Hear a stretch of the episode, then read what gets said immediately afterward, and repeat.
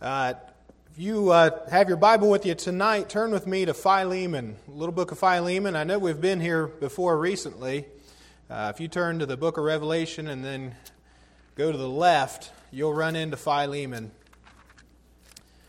Uh, I never get tired of hearing the old, old story of the gospel. I, I never tire of preaching it.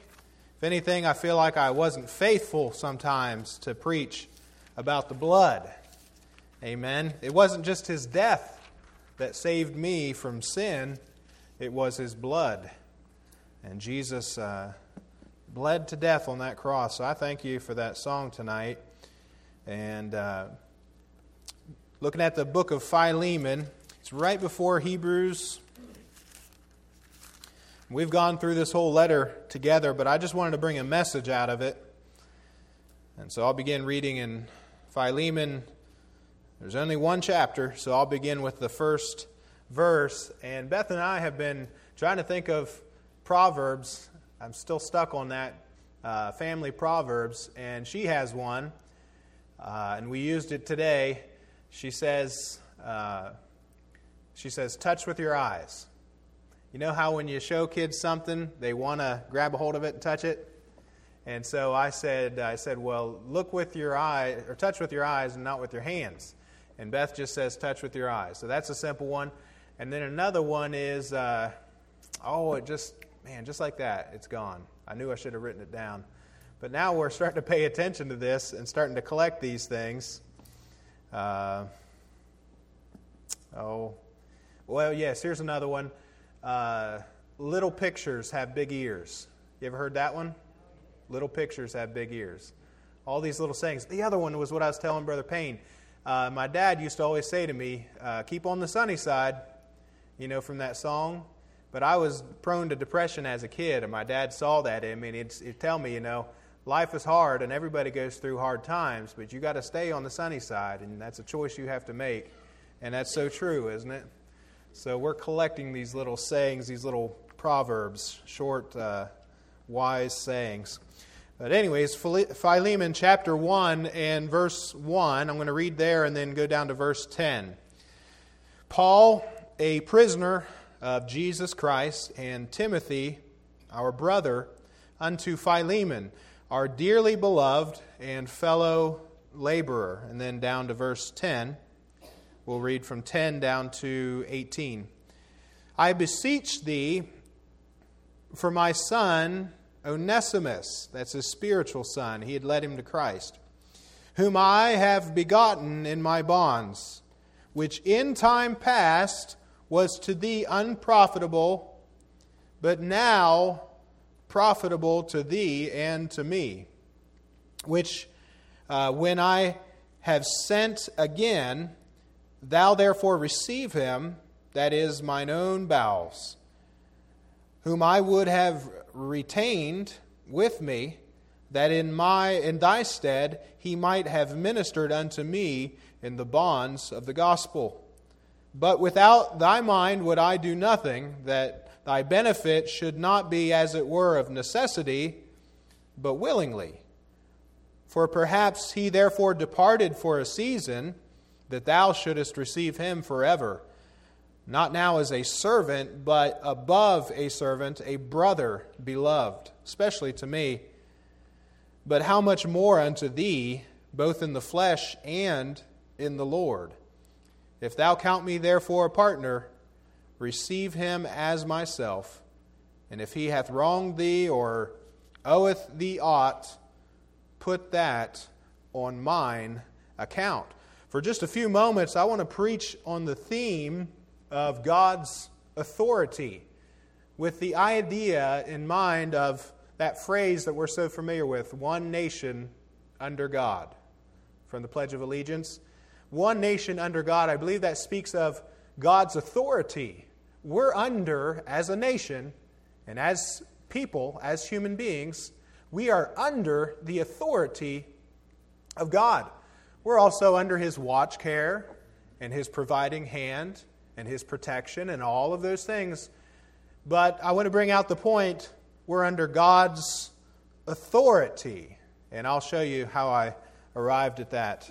But let's go ahead and have a word of prayer. Our Heavenly Father, Lord, I thank you so much for the Word of God. I thank you uh, for these that have uh, come out tonight. I, I pray that you'd bless every soul that's with us. And Lord, how we need you. And Lord, how uh, the blood of Christ is our only hope uh, in this life and in, and in the next. We thank you that the blood of Christ washes us away from uh, our sins and washes us clean and white, just as pure as any angel in heaven. And I'm thankful also, Lord, that it's through the blood that we're set free. Uh, God, I pray that you'd help us uh, to live under your authority. We were created for your pleasure. So I pray that, Lord, uh, we might be people, not any better than anyone else, but people that are still found living under your authority when Jesus Christ comes back. And Lord Jesus, we pray that you'd come back now. It would solve all the problems in the Middle East. It would provide peace for Israel uh, after they go through the tribulation. But we look forward to seeing you. And Lord, I pray that when you come, that we'll be found waiting and watching. And Lord, help us by your Spirit to do that. And Lord, uh, we look to you tonight. We also think of our nation. I'm going to say a few things about our nation. And God, we love the nation that we live in. But Lord, we understand that we're only 5% of the world, and uh, we've been extremely blessed, and we are privileged people. And God, we want, uh, want to ask you tonight to have mercy on our nation. And I pray for revival, real Holy Spirit, heaven sent revival to come to the pulpits of our land and to the churches, the, the gathered assemblies of our land that still believe the book, still preach in the old gospel, still love Jesus and love your return. Help us, Lord. Bless our nation in Jesus' name. Amen. so, talking about authority, let me just tell you simply uh, that Philemon, he's this, he's this uh, great businessman who lived in Colossae and he was a Christian. He was a convert of Paul's, and his house was used for the church. It was a house church. So they met there in Philemon's house and used his facilities and all of that to provide hospitality for the church as they gathered. And he had a slave, uh, one of them, his name was Onesimus. And Onesimus was like a hired hand. He belonged to Philemon and Onesimus evidently didn't want to live underneath Philemon's authority anymore. And so he took some things. We, we put that together from the study of this letter. He took some things from him and, and uh, caused him a loss of income just by running away, you know. Uh, and he took off because he did not want to live under the authority of his master. And then you have Paul in this letter. Paul's the missionary. And uh, Onesimus, he ran into Paul. Paul led him to Christ and then was sending him back to Philemon to restore that, that broken relationship there. Now, these three men, we could, we could look at these three men as three uh, types Philemon as a type of God, Onesimus as a type of the sinner who's running from God, doesn't want to be under God's authority, in Paul as a type of Jesus Christ, who reconciles us to the Father. So Onesimus is a type of a sinner who no longer wanted to be under the authority of Philemon, a type of God, so he ran away. That's a good type of a sinner in his attitude toward God and the Bible. Let me illustrate this way concerning the authority of God and the Bible.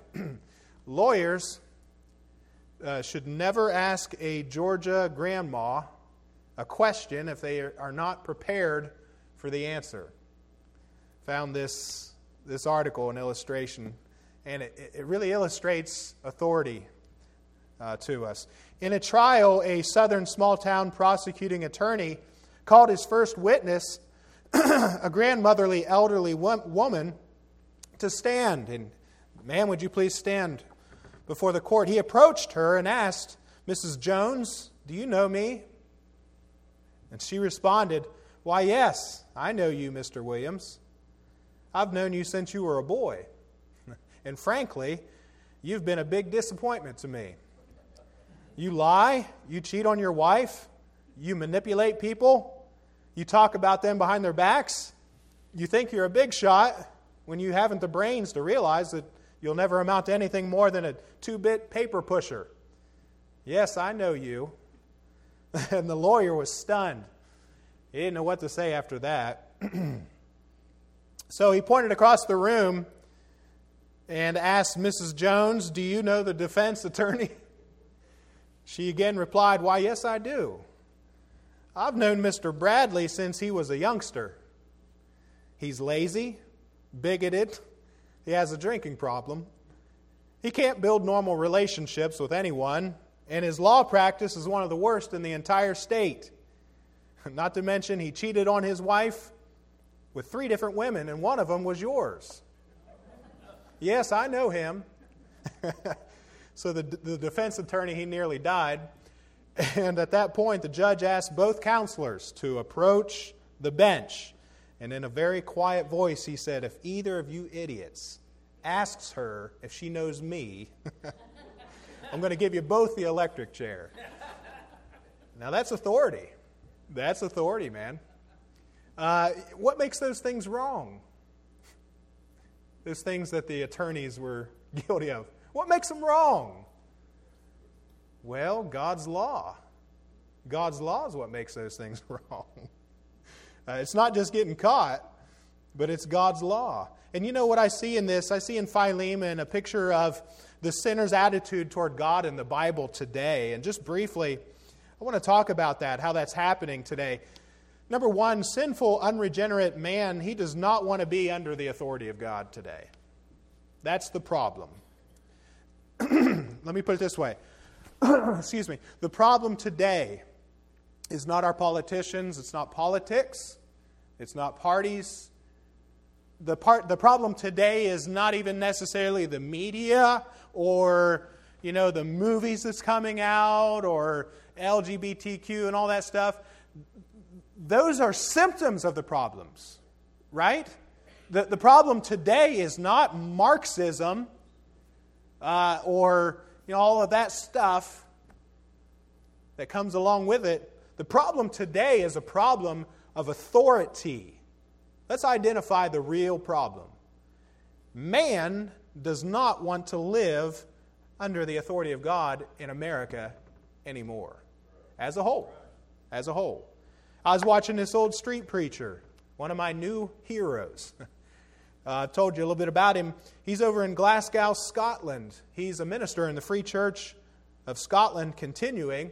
They continue to be a Bible believing. They had to split off from the Church of Scotland because it was apostate and start a new denomination that's a Bible believing, evangelistic denomination.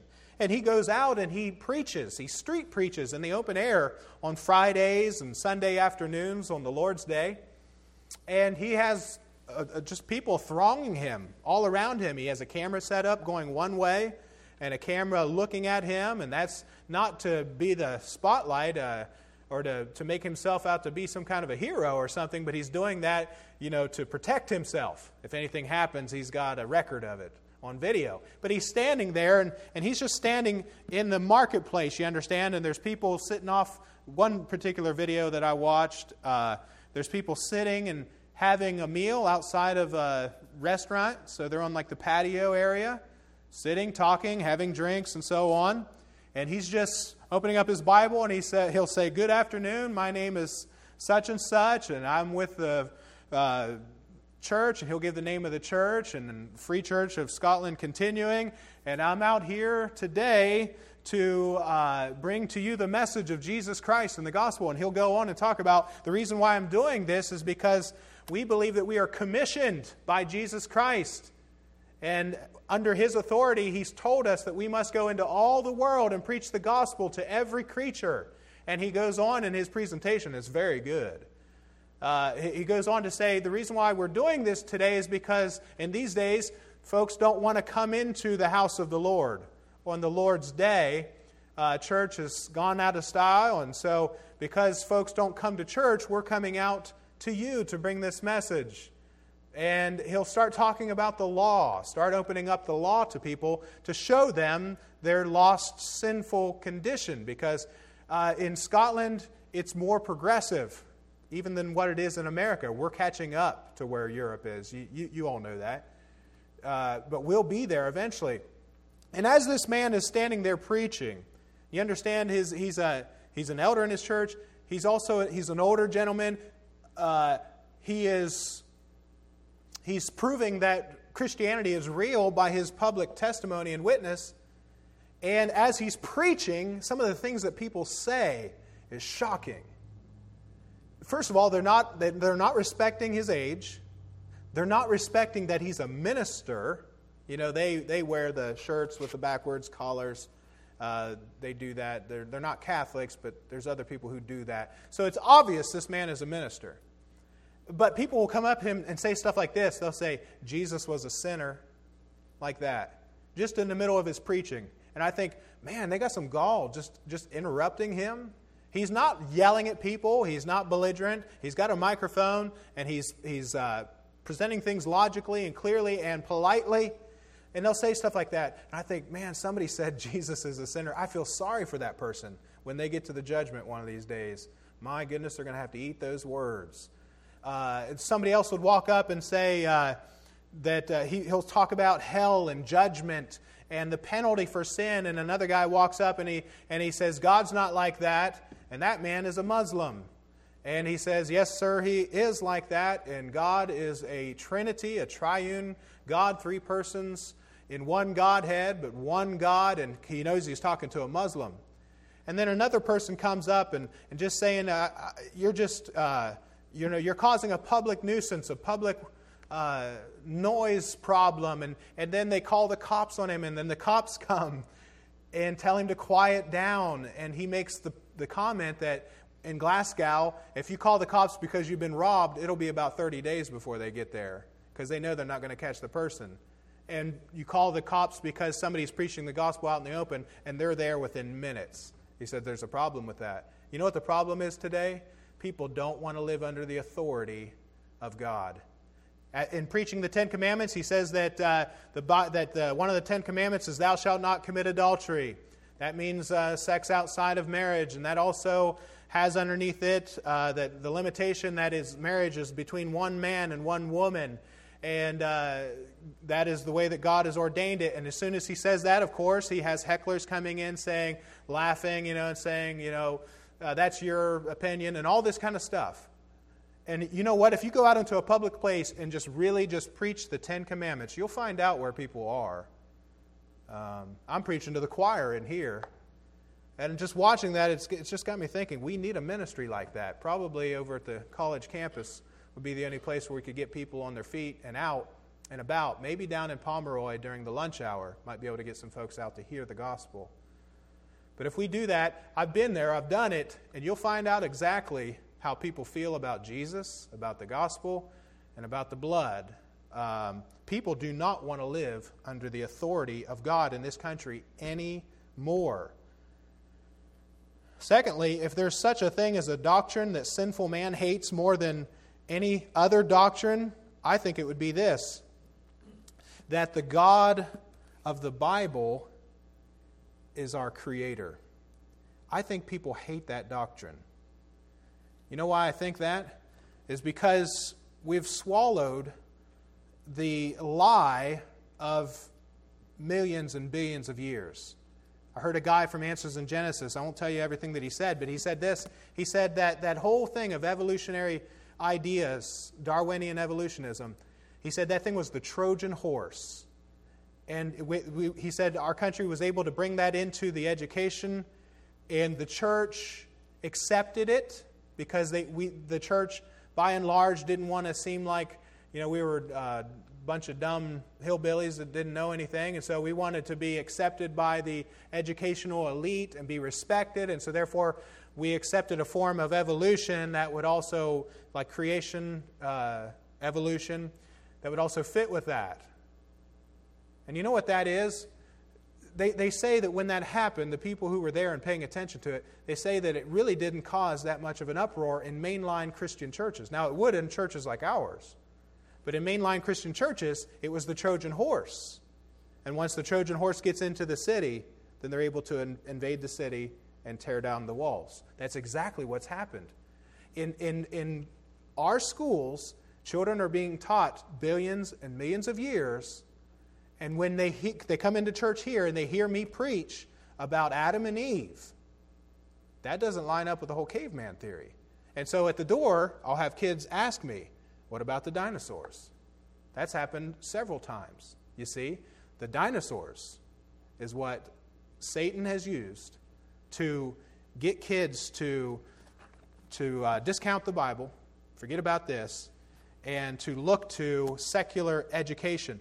And one of the things that that guy in Answers in Genesis was talking about, he said there's a Harvard professor today, Harvard, who says that Darwinian evolution and the things that he was teaching that, that, that started the whole idea of racism and the difference between the races and the people in Pygmy being you know, less evolved than us and that kind of stuff. He said, We know now today that, that his uh, views were not science, truly, that he called them snake oil. Darwinian evolutionism. He called it, a Harvard professor, secular, not a Christian, called it snake oil. So they're not taking it seriously anymore. So now they're going to change what they say and their stance. You know what that is? You've got to get rid of God being a creator. We've got to find some way that, and this is Satan behind all of this, to get away from that creator uh, doctrine.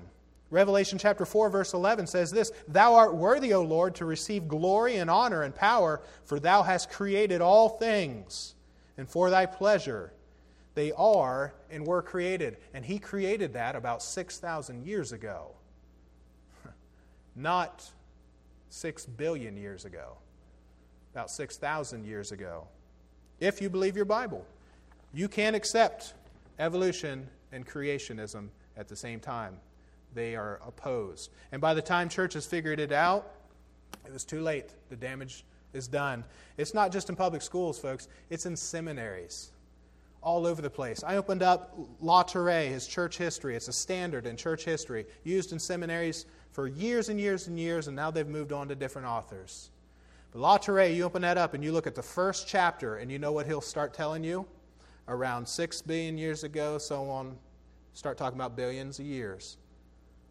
Then there was this big bang. And then so many millions of years ago, talking about, you know, immigration of people and moving about the earth and so on and so forth. Evolution in a Christian church history. So it's infiltrated everybody. And it's the Trojan horse, as I said. Now, here's the thing if you can get kids to forget about the idea that God is creator, then those kids grow up to be adults. And if you can do that for one generation, two generation, three generation, before you know it, mankind is out from underneath a creator God, and now man is free, and what you have is naturalism. And you know what the thing you know the thing about that is? Think about it for just a second, and I'll move on to the next point. If God is creator, if God is creator, then we're responsible to him, right?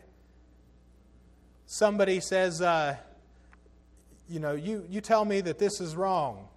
And what right do you have to tell me that this is wrong? And I say, it's not me it's telling you that it's wrong, it's God's book.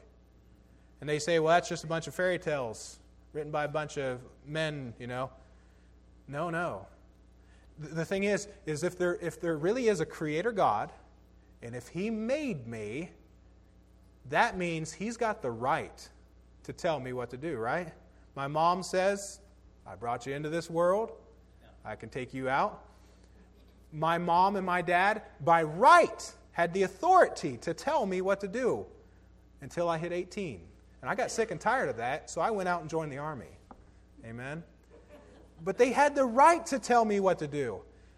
But God, as being my creator, has the right to tell me what to do, to make laws, to govern his universe, and to hold me accountable.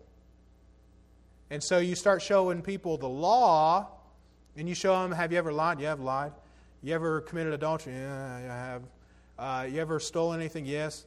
Uh, do you think you put God first in your life? No. God's not even a part of my thoughts. Okay, so you've broken about four or five of the commandments. You ever dishonored your mom and your dad? Yeah. Okay, if you were to stand before God right now and He was your judge, would you be innocent or guilty? And they say, Well, I guess I'd be guilty. You know, we've seen this, right? It works. I guess I'd be guilty. All right. Do you think that you'd go to heaven or you'd go to hell? And you see, at that moment, they realize if there is a creator God, if he does hold me accountable, and if he will judge me, then I'm under his authority. So therefore, no creator God. We want to get rid of, or we want to make up a God who's like a Santa Claus in the sky, a cosmic galactic Santa Claus who just ho ho ho, you know, and gives you everything you want. That's what America has, if it has any God at all. So man is responsible to God, and that's why we had to get it out of the schools, you see. They couldn't push Marxism. They couldn't push that stuff. They couldn't push the sexual revolution in the 60s. They realized you cannot have a sexual revolution unless you get God out of the national consciousness of people. And so they went to work in the seminaries and on the federal level. So man is responsible to God if he's created by him. Psalm 24, verse 1 The earth is the Lord's and the fullness thereof, the world and they that dwell therein. Some people are in danger of being hurt or even killed just for telling people that you are responsible to God. And listen, you just try it. Try going out and telling somebody this The marriage bed is honorable in all, in the bed undefiled but whoremongers and adulterers, God will judge. Try telling somebody that and find out what they think about God's law. Let us hear the conclusion of the whole matter. Fear God and keep his commandments, Solomon said, for this is the whole duty of man. For God shall bring every work into judgment with every secret thing. You know, uh, this is where it kind of hits close to home for us. Even many churchgoers become angry at the slightest suggestion that we owe anything to God. This is my next point. Even churchgoers. If, if the preacher gets up and preaches with authority, you know what I'm talking about? Can I just can I say something and I hope it's received in the right spirit? Uh, Paul told Timothy and he told Titus, two young preachers in training, right? He said, Timothy, Titus, when you preach, I'm putting in my own words, you preach with authority at church. Because, listen, guys, you're preaching God's word. And when you stand up, don't be all mealy mouthed and I don't know, it could mean this or possible interpretation could be this. And well, you know, and if, and if you would, you could, you could try this. And no, stand up with authority and say, Thus saith the Lord, right? And, and he told Timothy, Let no man despise thy youth, because men will write a preacher off. They'll say, You're young. I don't have to listen to you. You think that now. Wait till you get to the judgment. You think that's going to work standing before God? Oh, God, I didn't have to listen to that preacher, that kid tell me. Lived twice as long as he ever lived, knew more than, more than what he knew, and I don't have to listen to him. God say, That was my God called preacher preaching my word, and he told you to repent, and you rejected my word. You rejected an authoritative commandment from a man who's preaching to you out of a sense of love and concern for you. You know? People don't want to listen to the preacher anymore. It's not just God, it's, it's not just God in the marketplace. It's God in the church house. It's the authority of the preacher. Preachers don't have authority anymore. Right? I mean, I, I think you know this. Preachers don't have the authority that they used to have. So when a preacher tells somebody, this is what the Bible says, what am I supposed to do? I'm supposed to reprove, that's a soft correction. Rebuke, that's a hard correction. Exhort, that's encouragement with all long suffering and doctrine. Make sure you do plenty of teaching. So when you're listening to the preaching, it's not me. Sometimes you got to look past the guy and the quirks and say he's a God called man, I believe, and he's preaching the Word of God. And God, through his sermon today, either reproved me, there's something I need to straighten up and get right, or rebuked me, or God encouraged me today, or today I learned something new and that's all I needed today, or something like that. But when that comes, you got to understand you're responsible to God to obey my text. That's the way Charles Haddon Spurgeon would say it. You must obey my text. That's the authority of a preacher. Now, who is really sufficient for these things? No man is, but the Lord cho- chose the foolishness of preaching. Isn't that something? He chose to do it this way the foolishness of preaching. You know, Timothy and Titus, they were probably in their 30s, maybe 40s, young men. But uh, even churchgoers will get angry when a preacher says that you owe God your time. So if there's something that needs to be done, show up. You owe God your money because it doesn't belong to you, it belongs to Him. It all does. You owe God your respect, to respect the things of God. Uh, I don't know how many times I had to tell a teenager who was in my room uh, where I taught uh, Sunday school and had my youth group meetings, and there'd be a teenager in there just kind of like kicking back and, and like leaning up against the wall that I painted like two weeks before, leaning up against my wall or tipping back in my chairs, and I say, "Hey, sit up and listen," right in front of everybody. Oh, what? He actually talks like a man. I can't I can't walk all over him like I do my mom. No, sit up and listen. Pay attention. You're distracting others, you know. And with kids, you can be rough on them, and then five minutes later, just be having fun with them and throwing ping pong balls and having chocolate chip cookie eating contests and stuff like that, and teach them something too. But that authority, that sense of respect, this is God's business. We're doing God's work here. So, uh, a lack of respect. You'll see it especially when you do funerals. I see it in funerals. People in the, in the funeral home, no respect for the things of God, no respect for the preacher. What happened? What happened? Well, the national consciousness of God being in our thoughts and in our ways, it's gone. It's gone. But the Holy Spirit can override. Does it make you angry when you hear a preacher talk about being generous and giving to the Lord's work? That makes people angry. I know this. I don't ever preach about money, but if you get your heart right, your wallet will get right. I know that. And I, the first time I ever heard a preacher say, you ought to faithfully give to the Lord's work, and we want to give to missions, and we did it by faith promise, giving over and above a tithe. And if you don't believe in a tithe, that's fine. I do. That's just a benchmark. I want to give more than a tithe, and I, you know, I, you're not supposed to talk about your giving, but that's the that's the low point, and then I give above that. But uh, first time I heard that, I said, okay, that's what I'm supposed to do. So that's what I started to do, and I've never wanted for anything. The Lord's always taken care of me, uh, exceedingly abundantly. But you see, you start talking about money on a Sunday morning, and people get upset. You know why? Because they don't really live under the authority of God. If you really believed, and if I really believed that my body belongs to God, this is not my body, my choice. It belongs to God. My, my money, you know, which is represented by a piece of plastic. I do carry some cash sometimes. I like to have cash because of, if I'm going out to eat with somebody and they pay for it, I don't have anything to tip with. So I started trying to carry some cash for that. But my money belongs to the Lord, my time, my life, it all belongs to Him. Now, that's living under the authority of God. And you know what we want to do? We want to be like Philemon. And we want to run away from underneath God's authority.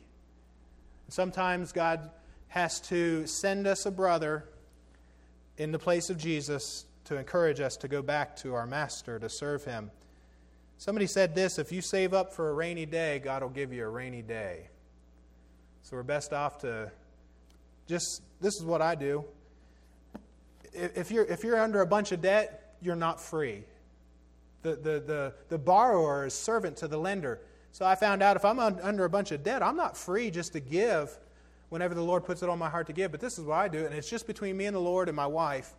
Every once in a while, the Lord will be like, why don't you give something there? Why don't you bless this ministry? Why don't you help out that young single mother that's struggling? And the Lord will just say, and, and I'm in a, such a position I can do it. And it's not like God needs my money, but He's using it to be a blessing to other people and then reward me at the judgment seat of Christ. It's a win win. But even in Christian churches, you'll find people bucking against You don't you mean to tell me you're trying to tell me I got to come church every Sunday? Yeah, that's what the Bible says. Now we live by the spirit of the law, not by the letter. And if you got something you got to do, sometimes you just or sometimes you just can't get up out of bed. But to try to tell people, yes, you are commanded and expected to gather together to try to tell people that these days, my goodness, it's, it's hard. It's hard. All the rebellion, my next point is this all the rebellion we see going on in the world today is due to one thing, I believe. All of the rebellion is due to one thing that people do not want to live under the rule of God. America is in a mess because of rebellion against God. I think it's that simple. Just like Philemon didn't want to live under the authority of his master, but once he got saved, then he was submissive to Jesus and went, and, and, and the Bible says, if, if you're saved, abide in the same calling wherein you were called. So go back to wherever God had you in life and stay there. So once he got saved, he was submissive. But before people are saved, the, the natural sinful person uh, does not want to be under the authority of God, and that's the problem. The problem today is not systemic racism. The problem today is systemic wickedness. That's the problem. It's not socialism in the White House. The problem today is sinfulness in God's house. That's the problem. That's what's withholding God's hand of blessing on our nation. We'll be in bondage to socialism uh, before we know it. And it won't be because of political ideas in the White House. It'll be because of what's going on in God's houses all over this country. One example, I'll give you one example. Don't get mad at me. I'm smiling. Like Mark Rogers says, you can't get mad at me if I'm smiling, but listen to the apostasy of one denomination. All right, I won't name the denomination. I'll be a good, be a good boy tonight. I won't name the denomination, but one denomination that you all know of, in, just in Ohio, it has an eastern and a western district, this is just one denomination, has 70%. Now, this is from a person who used to be a denominational preacher in that denomination, and now he went out and he's independent. 70% of their pastors in their churches are women. That's not a, I'm not trying to ding women. It's not a slam on women. That's unbiblical. It's a departure from the authority, that's my point, the authority of the Word of God. 70% female pastors who have no business being in the pulpit preaching to a mixed congregation. 70%. In Colorado, the bishop of this particular denomination that is over the entire state, like in, in Ohio, you have a bishop over the eastern side and the western side. In Colorado, it's the whole state. The bishop is a female lesbian, married. That's Christianity in America. That's where we really are. We just don't know it because we're so blessed right here. But listen, even in our own little church, you know the problem in our own little church? Sin in the camp. Examine yourselves. Don't, don't, don't be looking around with the mote in your eye trying to figure out the speck that's in this other denominational eye. Let's, let's keep it real right here at home. That's what's withholding God's blessing. And all of these errors will take over your family and my family because we don't have the power to withstand it. It's a spiritual battle. It's awful to think that science and Mother Nature receive the glory due to our Creator. Think of it when you watch a, a, a documentary. I love watching these things and the things that God made, these beautiful things that God made, they give all the, cl- the glory to Mother Nature. It's sickening. Babies are cut to pieces by the millions. The nation is drenched with alcohol and plagued with drugs. There's moral abominations that are accepted as alternate lifestyles. The justice system dispenses very little justice and then sets the criminals free after a short stint in prison so they can continue their career as thugs and rapists and sexual predators and murderers. There's lying in politics, and it's even applauded. atheism is on the march. My last point is this we've taken God out of the schools, colleges, and other places of learning, and what we've done in doing that is we've converted the, nation, the nation to naturalism.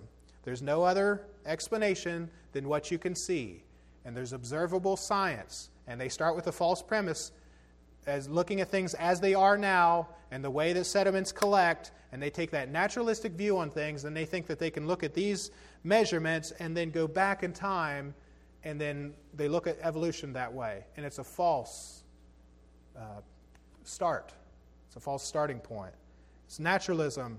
God is not even in the thoughts of people until something bad happens. This conspiracy theorist, I'll, I'll, I'll close with this illustration. You might have heard of this conspiracy theorist, Alex Jones. He lost his defamation trial.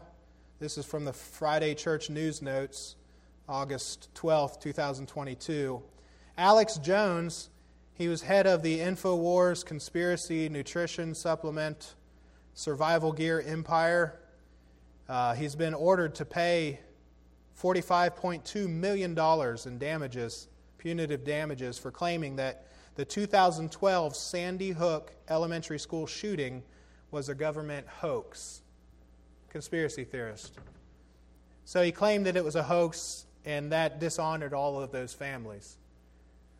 Why did that happen in Sandy Hook? Why did that happen?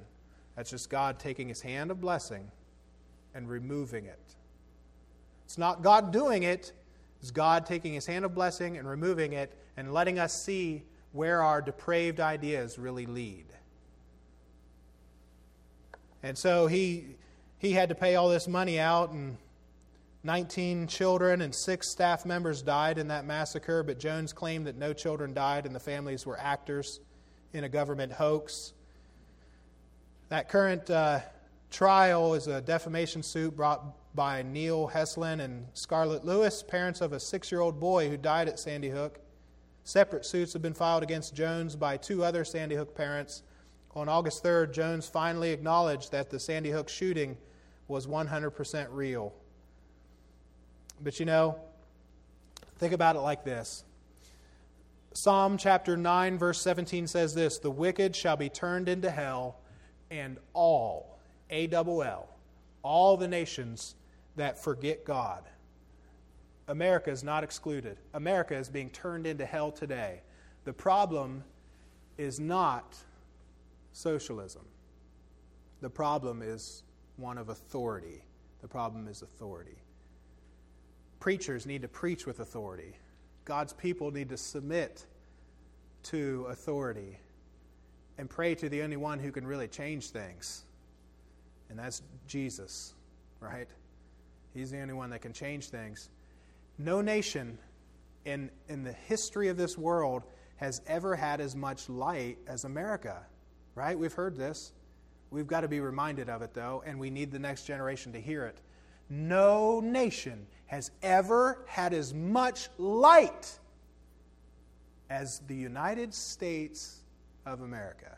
That includes Israel. Because think about it Israel only had the Old Testament, they didn't have the New Testament. We've got the Old Testament and the New Testament, more light than any other nation. And what have we done with it? There's only been two, two nations ever founded on the Word of God Israel and the United States. What have we done with it as a nation? We rejected the light that was given to us. That's where we are in our country. You know what I know? And we're being chastised for it. And you know, God loves His sweet people that are still reading the Bible and still praying and still witnessing. God loves us with an everlasting love. But you know what I know? Is if our families see us sincerely living under the authority of God with a sweet disposition, we can draw other people to Christ. But it's got to be real to us. Let's go ahead and bow our heads for a word of prayer and then we'll uh, sing a closing hymn. Our God and Father, I pray that you'd seal this message to our hearts. Lord, we're preaching to the choir here today, but it's a good reminder for us. Uh, and as we think about these things, Lord, help us not to be just griping about the situation, but to really see it for what it is and help us to do all that we can do. And Lord, I, I would have to admit, and everyone in this room would have to admit, that uh, we need you and we need your Holy Spirit to help us to be fully surrendered and fully yielded just to do whatever you would have us to do and to do it with a sweet disposition. It's so easy to get bent out of shape with all the, all the garbage that's out there, everything that we're hearing about, all the bad reports. Lord, help us not to lose our sweetness and our submissiveness to you. In Jesus' name, amen. What's our song? Let's stand and sing 489 and then we'll be dismissed. I have decided to follow Jesus. Amen.